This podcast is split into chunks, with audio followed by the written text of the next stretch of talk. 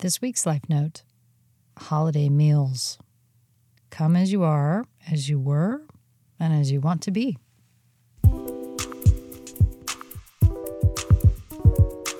Welcome to Life Notes from Chair 17, a podcast dedicated to sharing life stories, wisdoms, and inspirations as we navigate life's journey. Host CH aims to share thoughtful perspectives and insights from her own life journey, as well as those of special guests and contributors. Tune in for thoughtful conversations about lessons learned, wisdoms gained, experiences had, and inspirations shared. Find us where you get your podcasts and be sure to hit follow or subscribe so you never miss an episode. Now, enjoy this week's episode.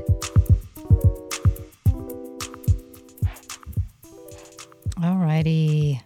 Welcome back in, friends, to another episode of Life Notes from Chair 17. I'm your host, CH. Thank you once again, as always, for finding me in this in this podcast corner, in this corner of either way, corner of the podcast universe, podcast corner. Uh, as always, I do continue to appreciate the support of our returning listeners. And if you are a new listener, warm welcome to you. Thank you for finding us, tuning in for the first time. Hopefully, you will stick around. As always, find us where you get podcasts. Find us where you get your podcasts. Wow. I'm just skipping all sorts of vowels today. Um, we're on all the major platforms and really appreciate everybody helping us build our little C17 community.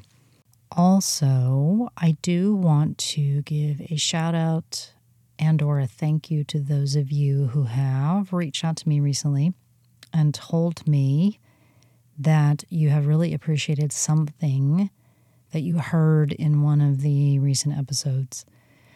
Uh, I do sincerely thank you for that feedback because it is definitely something that is a goal for me with this podcast is that some of the life stories that I am telling and framing around these four pillars of experiences, wisdoms, lessons, inspirations, that they are landing and that they are making a positive impact that is really heartfelt for me to hear. And I do appreciate you taking the time to tell me that. And it will continue to influence sort of how I craft future episodes and what I talk about. So thank you for taking the time to do that. So, uh, timing seems to be everything right now of late, uh, especially with this recent slate of episodes, um, they seem to either be dropping before or close to or after a holiday. Also, the birthday one. So, that obviously is not going to happen every year. And I'm trying to be mindful of how episodes land and in relation to what is going on from a holiday perspective. So, this episode actually is no different, and it is uh, it, no different from the sense of it is dropping close to the Christmas holiday. It will be the Friday before Christmas 2023. And I thought I'd venture once again into talking about holiday well, holiday celebration, holiday traditions, specifically as it pertains to holiday food and meals. Uh, and the idea of what I grew up thinking they were and what I think about them now. Spoiler alert, I think we had it wrong when I was a kid, but I digress. Full disclaimer I am not a foodie. So just ask anyone who knows me. I I don't cook. I am a pre-packaged meal kind of person.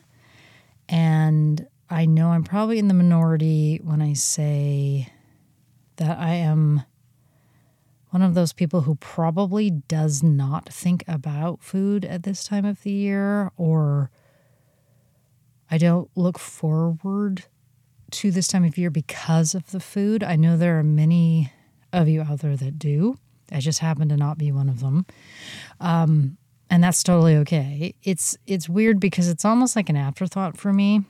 Um, especially considering that I don't cook, but I I also do act I, I will say I do look forward to heading out actually and supporting local restaurants who have either started or have always offered sort of preset menu options for uh, whether it was the Thanksgiving holiday or the Christmas holiday.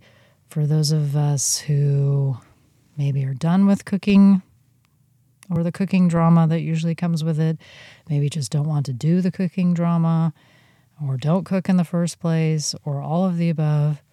Um, but that is a new thing as I have gotten into my older years because for me growing up, I grew up in a very, let's call it rigid interpretation of the holiday meal portion of holiday celebrating. And because of that, it didn't always have the greatest appeal to me. And it really wasn't until, you know, later years in my life like now, that I feel as if I broke free from the expectation that holiday meals have to be one way and the only way.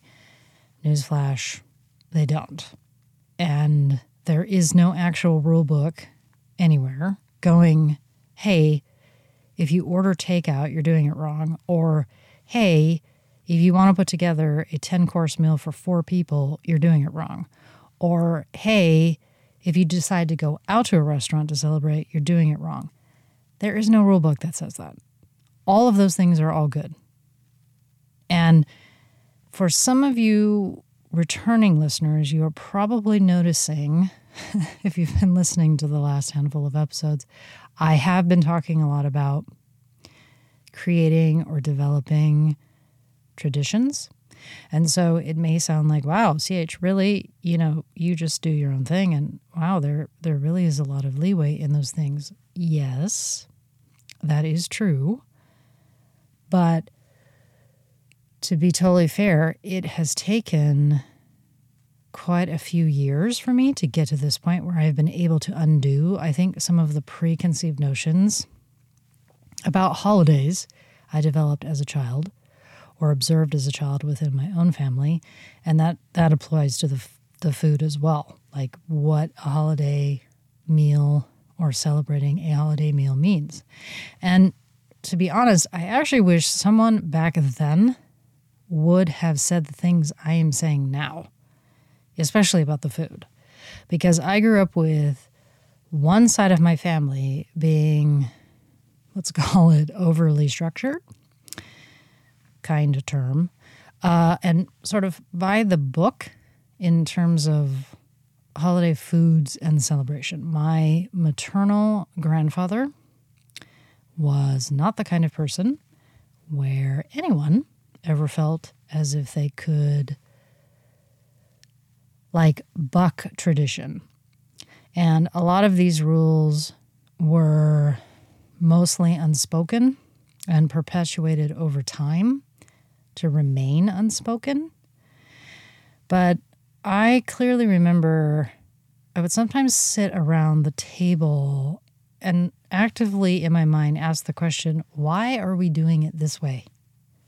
Not the why are we getting together as a family to observe and to celebrate, but why is this so much about the pomp and circumstance with the food and the tempers that flared when it wasn't perfect or when something was out of place or someone you know had an elbow on the table because they were enjoying themselves too much. I literally thought as a as a kid can we not just sit down and just kind of be grateful for what we have and share it without fear of reprimand that it isn't perfect? Because even then, probably not as articulately as I look back on it now, it felt to me we were missing the entire point of coming together to celebrate the holidays.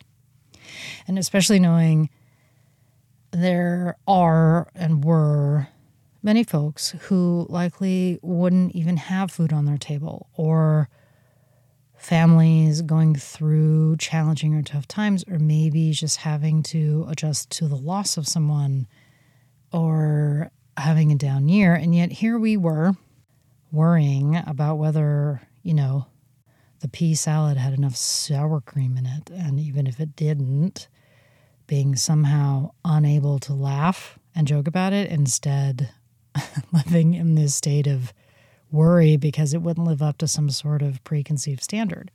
And it really was not until my maternal grandfather passed away that the idea of holiday meal and and the the ceremony of the holiday meal shifted to a much more what I will say in the words of Nirvana, come as you are approach. Like seriously, it's fine if we leave the dishes on the table for a bit. No one is going to have anything happen to them. They don't need to be cleared immediately like we're in a restaurant. It's fine. Or, hey, maybe we didn't want to eat everything. We can save it for leftovers or maybe something else. Like, it's fine. And I will say that the shift of how I see holiday meal tradition was actually helped by the fact that both of my parents remarried two people that took a different approach.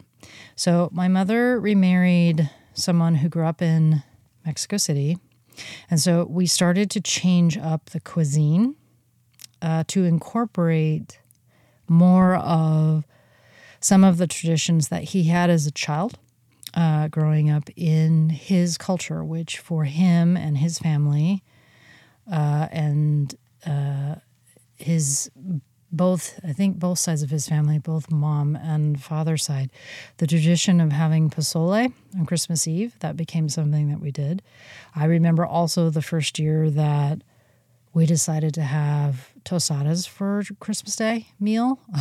As someone who loves Mexican food, that was the best thing ever. And we did that multiple years. It wasn't just one year, thankfully. So it was a win win. Uh, dessert also changed. So we started to have things like flan, which was really good, or even something really simple, um, just like ice cream and cookies and whatnot. My dad remarried someone who actually really loves to cook, uh, bake, create amazing dishes more i would say in the traditional sense it is her thing it still is is her thing and she's excellent at it shout out sharon if you're listening but she there was never any guilt associated with let's say if i personally didn't eat everything that was made or i might have only had a small portion of something in in the traditional fixins kind of setup that that was happening at at my dad's house. The meals, in a sense, suddenly were not wrapped up in what I would call stress and worry about perfection. They just became the meal, and the family was gathered around the meal.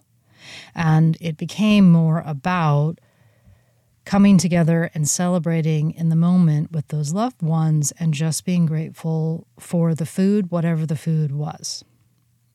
And then this further got evolved as I went away to uni, university, and also entered into the working world where I I listened to many other families about how they had their holiday meals or what they chose to do with those meals.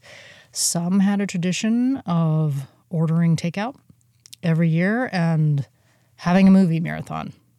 Others would always go out to a favorite restaurant.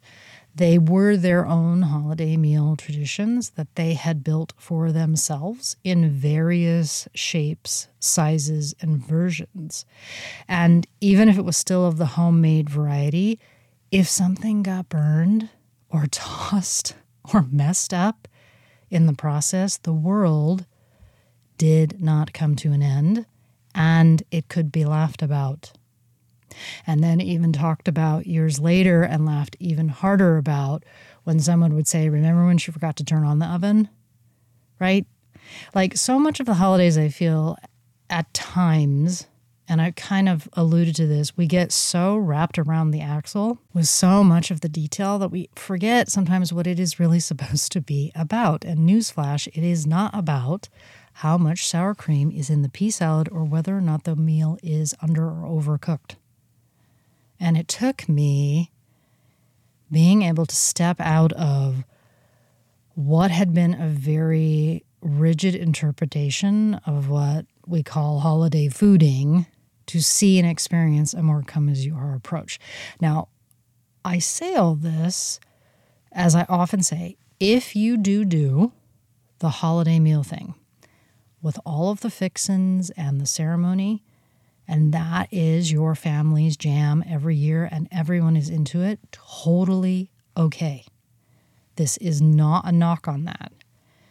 Rather, it's really just the idea and the reminder of coming together to celebrate and share in a meal. And it should not be, in my opinion, something that stresses us out. Now, maybe that is way too optimistic, especially coming from the girl who A doesn't cook, and if she's asked to bring something, she always is usually bringing a bag of rolls to a potluck. But really, if we think about it, the point of the meal isn't whether it's perfect or not. It's being present in the moment to enjoy the meal with those we care about. Whether you go all out every year from your own kitchen or you order takeout and chill with the fam watching movies. It all gets us to the same place, which is coming together, being present, and being grateful. And honestly, no one cares if there isn't enough sour cream in the pea salad.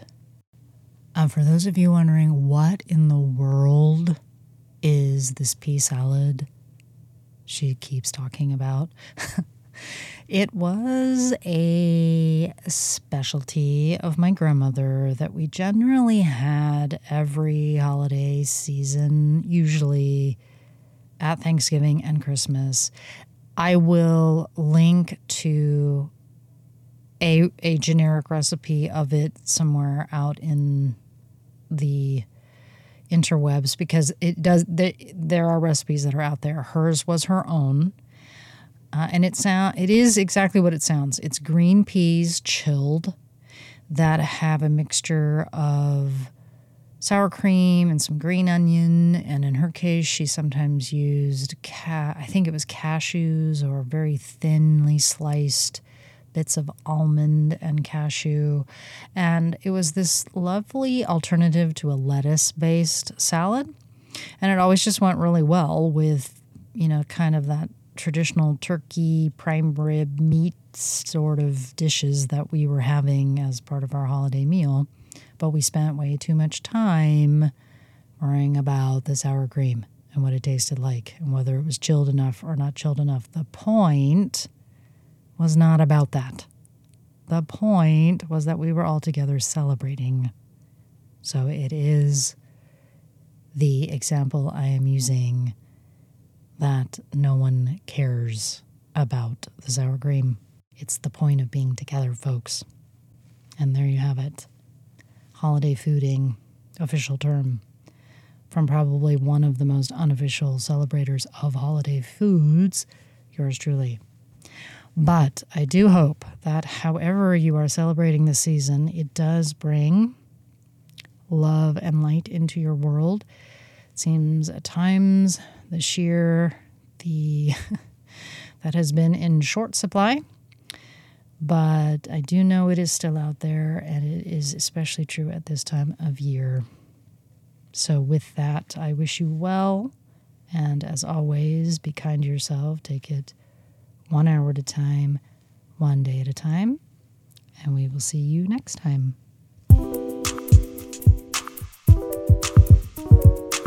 Thank you for tuning in to another episode of Life Notes from Chair 17. Remember to follow and subscribe so you never miss an episode.